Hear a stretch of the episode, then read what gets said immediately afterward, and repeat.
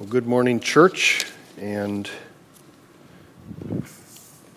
as we prepare to listen um, to the word that God has for us this morning, if you would just close your eyes for a second, let me just offer a brief prayer.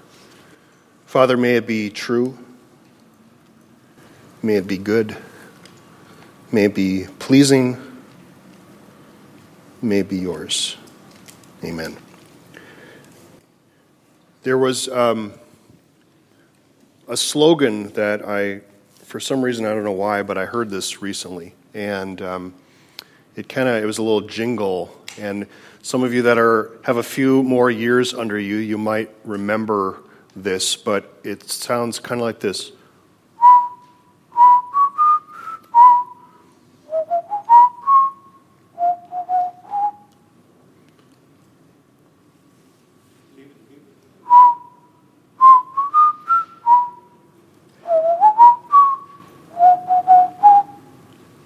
It's a slogan. It's a little bit older now. Maybe, I'll, maybe this jogs some of your memories. Be all that you can be. Get an edge on life in the what? The army. Sorry. Be all that you can be. Get an edge on life. And slogans are those things that when you hear them, just like some of you that were watching the Super Bowl last week and you were seeing those commercials, and they were using like little jingles or um, you know they'd have dancing monkeys or weird sounds that are kind of, you, you remember after the fact. Slogans are something that can be really catchy and memorable and inspiring even. They can be an effective way to communicate.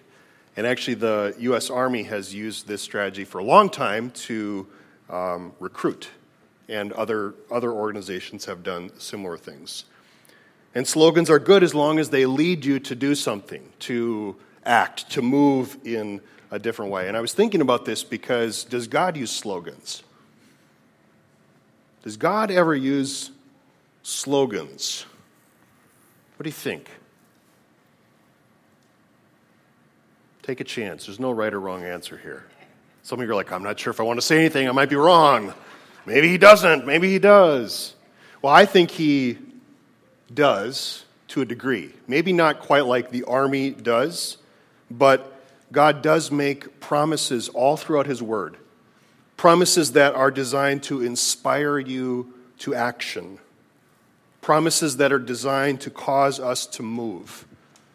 Now, in this series, we've been asking a whole series of questions about moving from here to there, or getting from where we are now to where God would have us to be. The primary question that we've been looking at is who does God want you to be out there, say five years from now? Who does God want you to become? Not just who do we want to become, but who does God want you to be or call you to be? And one of the ways, as we're trying to move from here to there, is that it always involves movement. We've looked at a whole bunch of different questions. Pastor Amy last week led us uh, very smartly through asking a lot of the what if questions, those doubts that we have. And then she ended, instead of with what if, what if God is, and then leading us to see that, yes, it is indeed God who is able, able to move us to where we want to be. One of the things that as I was listening to the message last week, I thought it would be very helpful for us to kind of dig deeper into just one story in the Bible. And so we're going to dig into the story of Gideon. Gideon is found in the book of Judges, um, roughly Judges 6 through 8. We're going to focus on the first part of Judges 6 this morning. Because if we're on this journey and we truly want to move to where God wants us to move to and to become who God desires us to be, we need to stay close to God along the way. See, sometimes we can be moving. Our feet might be moving. We might be feeling like we're making progress, but suddenly we realize, where is God? I've been doing all this work, I've been making all this movement, and God is nowhere to be found. As we see throughout the Bible, we don't automatically, this is where we're wrong, we don't automatically stay close to God. If anything, we tend to do the very opposite unless we are intentional about sticking close to God. We don't just fall into closeness by accident. Instead, it's going to require us to change how we see ourselves and how we see God. And I think that the story of Gideon is actually a really great story. It is one of those stories that will encourage us to make the kinds of shifts that we need to make. And if there is a slogan in this story, it's something like, more than you can be. That God is saying, I'm making you into more than you thought you could be. More than you think or believe you are capable. Do you believe that? Sometimes I believe that. Sometimes I have doubts about that, like you might from time to time. I'm making you into more than you thought you could be. See, you are what God has to work with. And I think that that's actually an amen thing. That you are how God created you to be. He made you. He wants to work with you in partnership, not at cross purposes. He knows who you are, and He already knows what you are capable of. And it's often far more than we give ourselves credit for. So, what is our problem? What's our problem? Why do we doubt God, ourselves, and our place in the world? Does anyone have courage right now to offer up one of the things or reasons why you would tend to doubt yourself. Yeah, Ezra. Because of past failures? Because of past failures. So true. Anyone else? Ezra took mine. Ezra took yours? Okay. Yeah? Because of how other people see you? Yeah, sometimes that can cause us to doubt ourselves. Ken, what were you going to? You were going to say the same thing? Okay. Oh, so she stole yours too. Okay. Man, we're batting two for two right now. Yeah. Because of how you want to see yourself? Okay. Yeah. So far, we're, we're, we're a really great baseball team right now. We're batting a thousand. And maybe you don't think that you're capable, or maybe you haven't considered that God could or would want to use little old me, little old you. That's why we're bringing this somewhat overwhelming idea of moving from here to there down to one story. Because Gideon is, he is a guy. He's actually a young farmer living in an age of desperation. And Gideon is proof that God can actually use who you are and transform you into more than you think you can be, into more than you think you are. If you have a Bible, you can open up to Judges 6. I'm going to open by just reading the first five verses to kind of set the stage for us a little bit, a little bit of the context of what's going on. Um, just before Judges 6, the previous judge, we've actually looked at her before, is Deborah. And Deborah was uh, leading the nation of Israel, and then she dies, and Israel goes back into some bad habits. Let me read the verse, starting with verse 1. The Israelites did evil in the Lord's sight. Okay, not a good start. So the Lord handed them over to the Midianites for seven years. The Midianites were so cruel that the Israelites made hiding places for themselves in the mountains, caves, and strongholds. Whenever the Israelites planted their crops, marauders from Midian, Amalek, and the people of the east would attack Israel, camping in the land and destroying crops as far away as Gaza. They left the Israelites with nothing to eat, taking all the sheep, goats, cattle, and donkeys. These enemy hordes, coming with their livestock and tents, were as thick as locusts.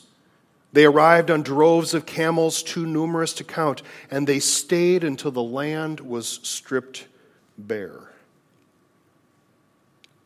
This is an age of rebellion for God's people. And rebellion leads to desperate times and desperate measures, and the people are running scared, legitimately so. The Midianites are no small thing, and they are very powerful. And survival is consuming their thoughts. I found this picture. Um, this is what a locust swarm, I know it's kind of a little bit hard to see. This is just a little bit of a locust storm that's actually happening right now on our planet. In fact, there is a locust storm in uh, Eastern Africa that is so thick, they estimate somewhere in the order of 365 billion locusts. It's so big and thick that when they've taken satellite photos of that area, it looks like these giant clouds all over the area. And they are eating everything, and they are causing the people to panic right now in our world. This is the image that God's word wants us to draw to in this moment. It's bad. Things are going terrible. And the Midianites are back for revenge about 200 years after they were almost destroyed by the Israelites. And they come like these swarms of locusts, and it says for seven years. Now, if you're a farmer, whether it's fruit trees, vines, fields, and everything is meant on surviving from year to year, harvesting the fruit of the earth. Surviving one year of no crops is hard. Now try doing that again and again and again and again. Desperate times, desperate measures. Let me read verses 6 through 10. So Israel was reduced to starvation by the Midianites. Then they cried out to the Lord for help. Why did it take so many years? That's, what I, that's one of those questions I have. It took so long. And when they cried out to the Lord because of Midian, the Lord sent a prophet to the Israelites. Well, that doesn't really help the situation too much. He said, This is what the Lord, the God of Israel, says I brought you up out of slavery in Egypt. I rescued you from the Egyptians and from all who oppressed you. I drove you out, I drove out your enemies and gave you, you their land. I told you, I am the Lord your God. You must not worship the gods of the Amorites, in whose land you now live. But you've not listened to me. This is what God does at first for them. And this is where enter stage left Gideon, a young farmer and he is in a certain place, those of you that like to fill in things on the back of your bulletin, this is the place that Gideon starts from a place of survival. It is not the place that God wants you to remain. It is not the place where you want to end up, but it's where he starts from. It's legitimate. He's just trying to get through the day. Have any, has anyone been in that place, that place of survival? You're just trying to get through the day to make it to the next day. You're slogging through, you're trying to do the best that you can, moment to moment, survival to survival, maybe paycheck to paycheck. For Gideon, he is motivated by one thought, and it might be the same thought that motivates you when you're in those places of survival. I need to put food on the table. And that's what he goes about doing, trying to figure out whatever it takes to put food on the table for his family. And it says he's secretly threshing grain in a wine press. He's so afraid, actually, they're all afraid of the Midianites. See, threshing was that process that normally you would do out, and you, you, know, the wind would, would be involved and all of these things, and they're, they're reduced to doing it underground in secret. He's motivated. He's hiding from the Midianites. He wants to provide for his family. And this is at the very time this place of survival when God interrupts him. And this is what God says Greetings, mighty warrior, the Lord is with you. He's threshing. He's threshing in there. And suddenly the angel of the Lord says, Greetings, mighty warrior. The Lord is with you. Maybe he looks around. Who, me? Are you talking to me, God? And maybe he's confused or maybe he's in disbelief. His first instinct is to start peppering the Lord with a whole bunch of questions. A bunch of questions to try to figure out what is actually going on. And some of the questions that Gideon asks, some of the objections that he offers to God, actually, when we start to read them, they sound similar, or they might sound similar to what we sometimes ask of God when God is at work trying to move us to a new place. A new place that is different from a place of survival. There's a blank right underneath that. And those of you that love to fill in blanks, you're itching to fill it in right now, but you're going to have to wait.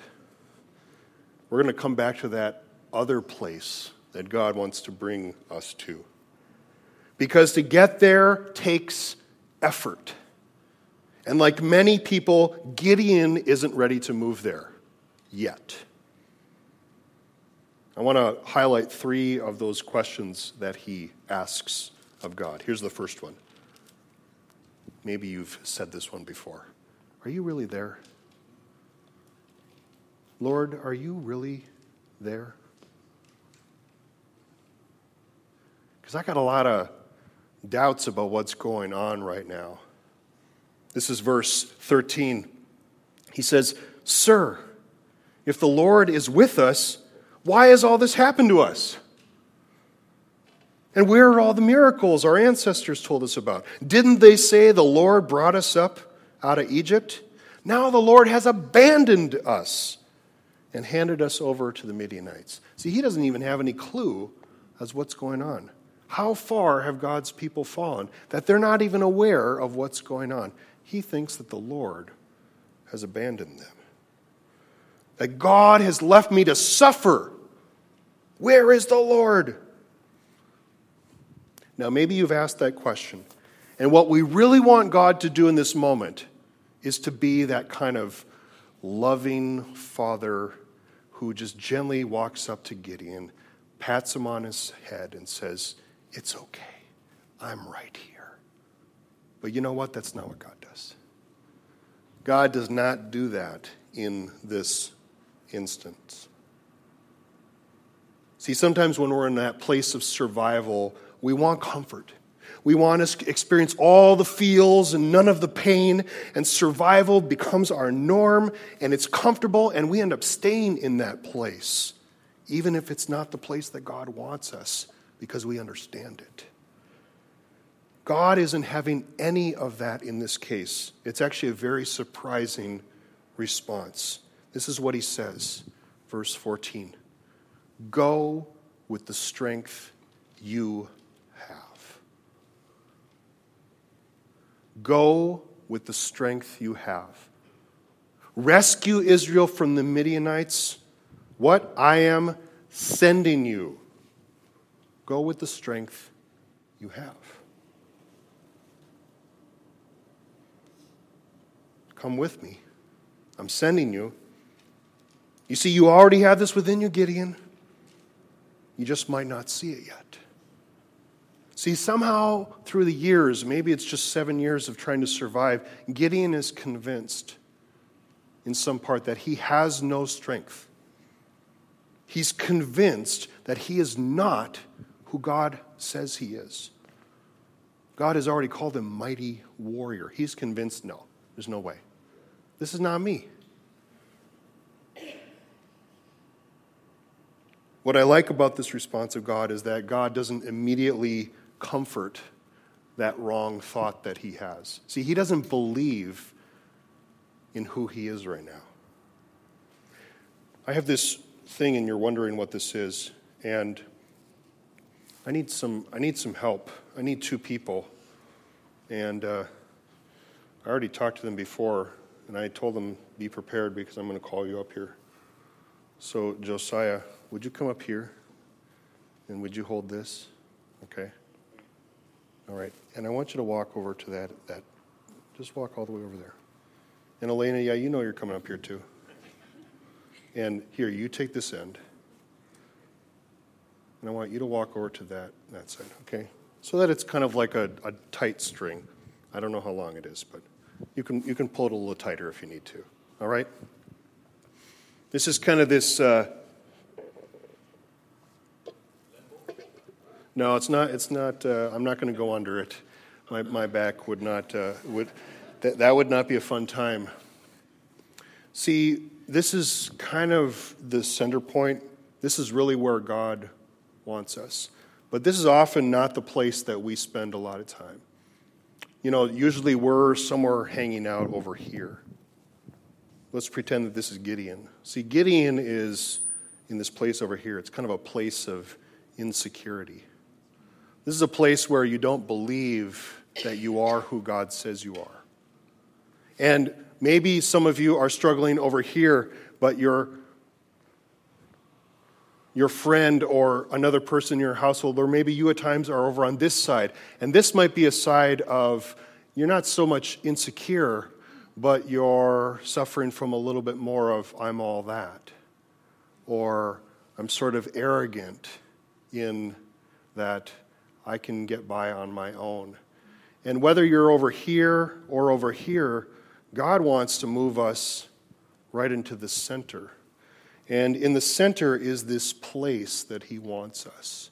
But to move from here to here or from here to here requires a lot of work.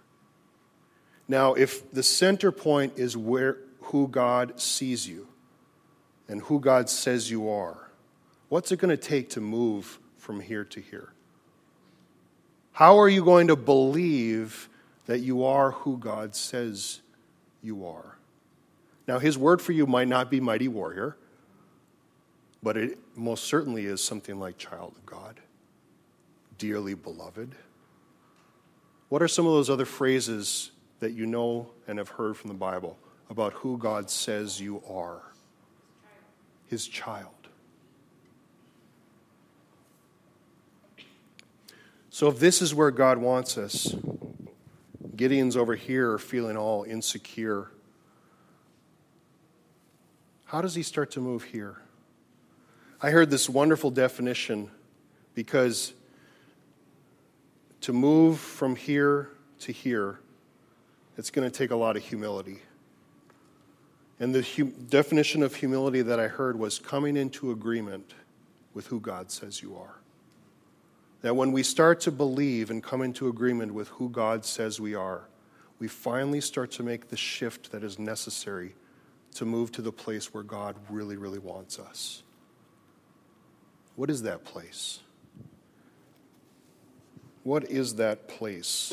The place where it's not over here where we feel like we have to please people, or it's not over here where we feel like we have to prove ourselves to people it's neither of those places. It's this sweet spot that's in the center. What do you think that place might look like? I, I would offer it's this it's a place of shalom.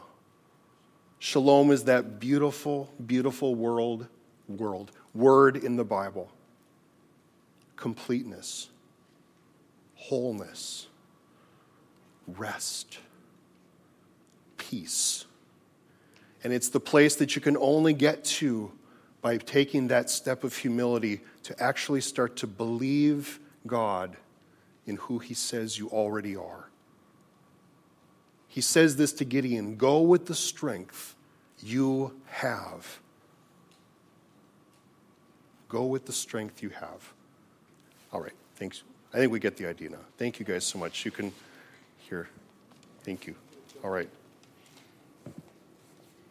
Here, I'll just put it right here. I think this kind of looks like our uh, drawing of from here to there. Doesn't it? Yeah, it really does. This is a shift that moves us to that place when we start to agree with who God says we are. That instead of toiling in survival, God is actually bringing him and desires to bring him into a new place, that place of shalom. Gideon doesn't actually know what this place is or can be, and he's going to have to learn to adjust to God's reality, to what God says, and to how God sees him. Shalom, it's that sweet spot of who you really are and what God has created you to do and be in this world. If we would believe God when He says, Go with the strength you have, then I imagine Him wanting to say to us, You know, if you believe this, we could really do something here together. But if you're going to stay here at the ends, no matter which end you tend to fall on, then we aren't going to be able to do very much together. This is the first thing that Gideon, the first question that Gideon offers to God. He's not there yet. Trust me, he has to offer two more, you know. I heard someone say one time that um, they imagined God up in heaven having a conversation with the Spirit, and the Spirit says, See, I, I, we should have chosen a woman because a woman in the Bible often never questions. You know, like if you're a young teenage girl and the Spirit of God comes and says, says, Guess what? You're going to bear the Savior of the world and you might be a little confused, and then you just say, Oh, may it be to me as you have said. It doesn't take a whole bunch of questions, but in Gideon's case, it does. And for me, it has required times of questioning, and I would hazard that for many of you, it's also required times of questioning. Here's the second thing that he offers in verse 15 Can I really do this? Can I really do the thing that you've called me to do? Can I really go to where you are calling me to go? Can I really speak to those who you are calling me to speak to? Gideon offers this response I'm the weakest. I'm from the smallest tribe. We're not that special. I'm a nobody. Why are you talking to me? And I think that this is a question that is oh so familiar. I'm convinced that Gideon has heard this from somewhere before. That this is the inner monologue, the inner track that has been playing in his life repeatedly. Maybe his family has said it. Maybe his culture has said it. Maybe his friends have said it. You're not that great. You're weak. And it's been repeated so much that it's become familiar to him. Maybe you're familiar with that refrain that inner monologue that you have heard over and over through your life, so much that you start to believe it's reality. We often struggle with this. When we hear God's voice telling us who we are and calling us to move to where He wants us to go, sometimes that other voice in our head starts to tell us things that aren't necessarily true. Our mind starts to play that, but I'm not game. I'm not qualified. I'm not gifted. I'm too young. I'm too old. And somewhere along the way, people of God, there will come a point where we have to shut down that track in our head and to hear the word of God that has already been spoken over your life. The word of God that He has promised in His word to you the word that he has spoken before You are mine, dearly beloved. I am able, therefore you are enabled. Because I am, so you can be as well. Maybe your word has slightly different variation. Can we start to hear the word that God has spoken over our life? That as you go with the strength you have, what does God also offer to Gideon? He says, I will be with you. See, you don't have to be qualified, you don't have to be gifted, you don't have to be particularly good, but you're called. And God says, You're able. Go with the strength you have. I will be with you.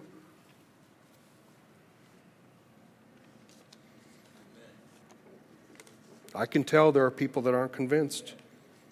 Can I really do this? You can because it says God will be with you. You already have it within you. And you're thinking, man, I'm not, still not sure. Gideon was that same way. So he actually asked a third question How can I be sure? How can I be sure it's you, God?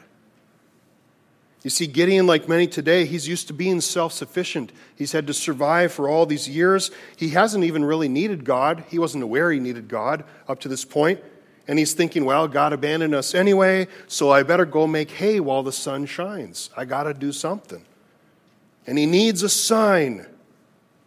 And whenever we read about somebody wanting a sign, sometimes we're excited about that. We want to read on. And other times we're like, shouldn't he have gotten it by now? But I think that Gideon is like us in many ways. I think deep down he really wants to know who God is, to begin to trust him, and so he prepares this offering. He prepares this offering. And as he prepares this offering, let me read the verses, verse 17 through 19. It's, it's a beautiful Beautiful picture. Gideon replied, If you are truly going to help me, show me a sign to prove that it is really the Lord speaking to me. Don't go away until I come back and bring my offering to you. The Lord answered, I will stay here until you return.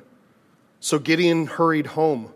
He cooked a young goat, and with a basket of flour, he baked some bread without yeast. Then, carrying the meat in a basket and the broth in a pot, he brought them out and presented them to the angel who was under the great tree.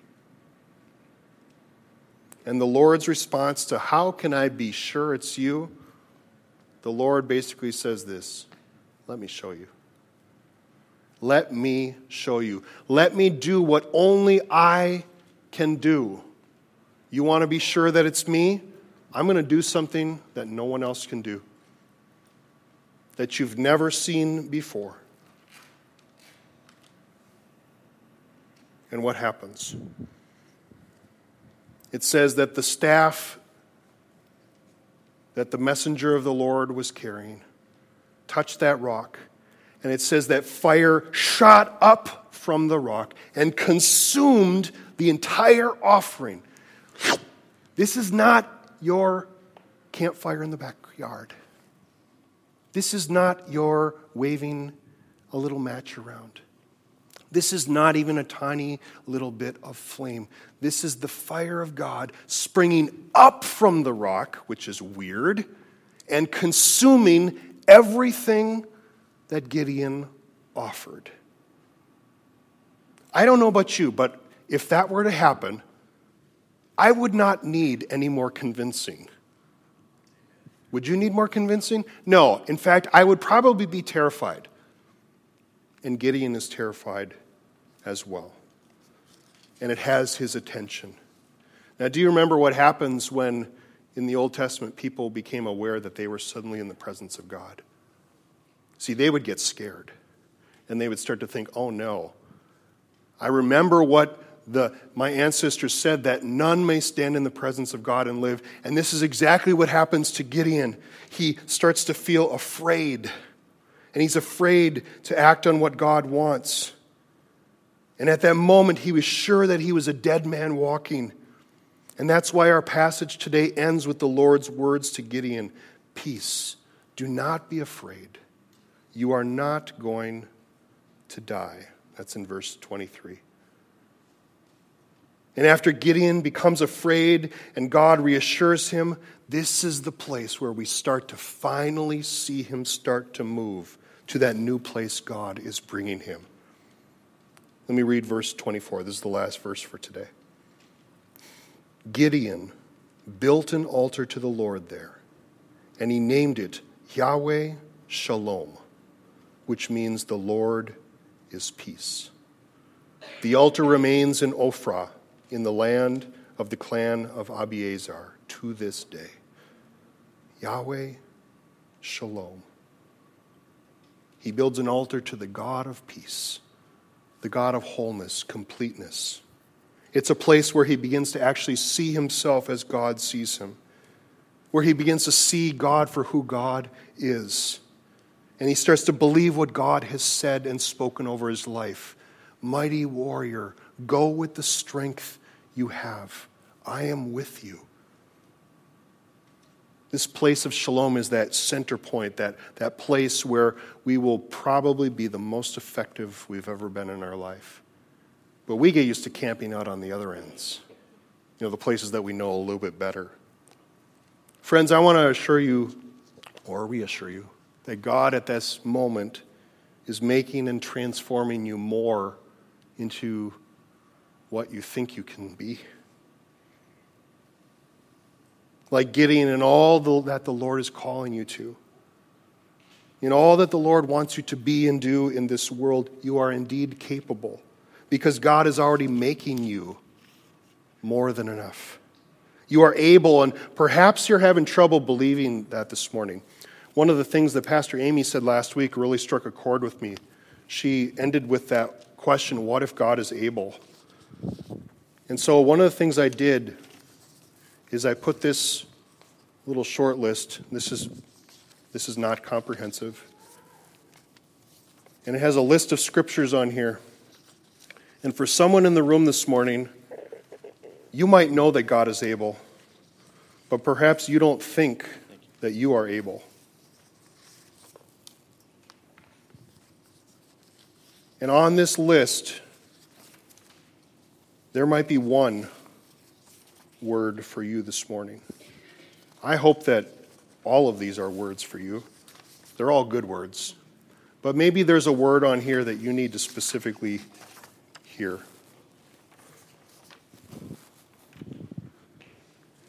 I want you to know deep down that God is able. And not that just God is able, but that He has enabled you. He has enabled you to go where He calls. You may not feel like you're very close to that place of shalom in your life, but God is able. And He's able to bring you to that place. He's already said and spoken amazing words over your life. And now it's going to take our cooperation with Him. So let me pray for you this morning. I hope that there's at least a, a verse on there that you find helpful and good and true. God, will you receive our hearts? Help us to know that, yes, you are able and that you have enabled us. Help us to go with the strength that you have given us already. Help us to believe those words that you are the one sending us that you are sending us out into the world as salt and light, into our homes, into the places we work, to our families, to our friends, to our schools, to our coworkers, to the places that we stand in line, or to the person in the seat next to us. God, help us to receive your word, to not be afraid, for your place of shalom is waiting, and it is ready and prepared for us. We pray this expectantly in the strong name of Jesus. Amen. The last verse on that list that I gave you is our benediction today. And it is true that God will direct your path. Receive this church. To him who is able to keep you from stumbling and to present you before his glorious presence without fault and with great joy. To the only God, our Savior, be glory, majesty, power, and authority through Jesus Christ our Lord before all ages, now and forevermore. Amen. Church, go in peace to love and serve the Lord. Amen.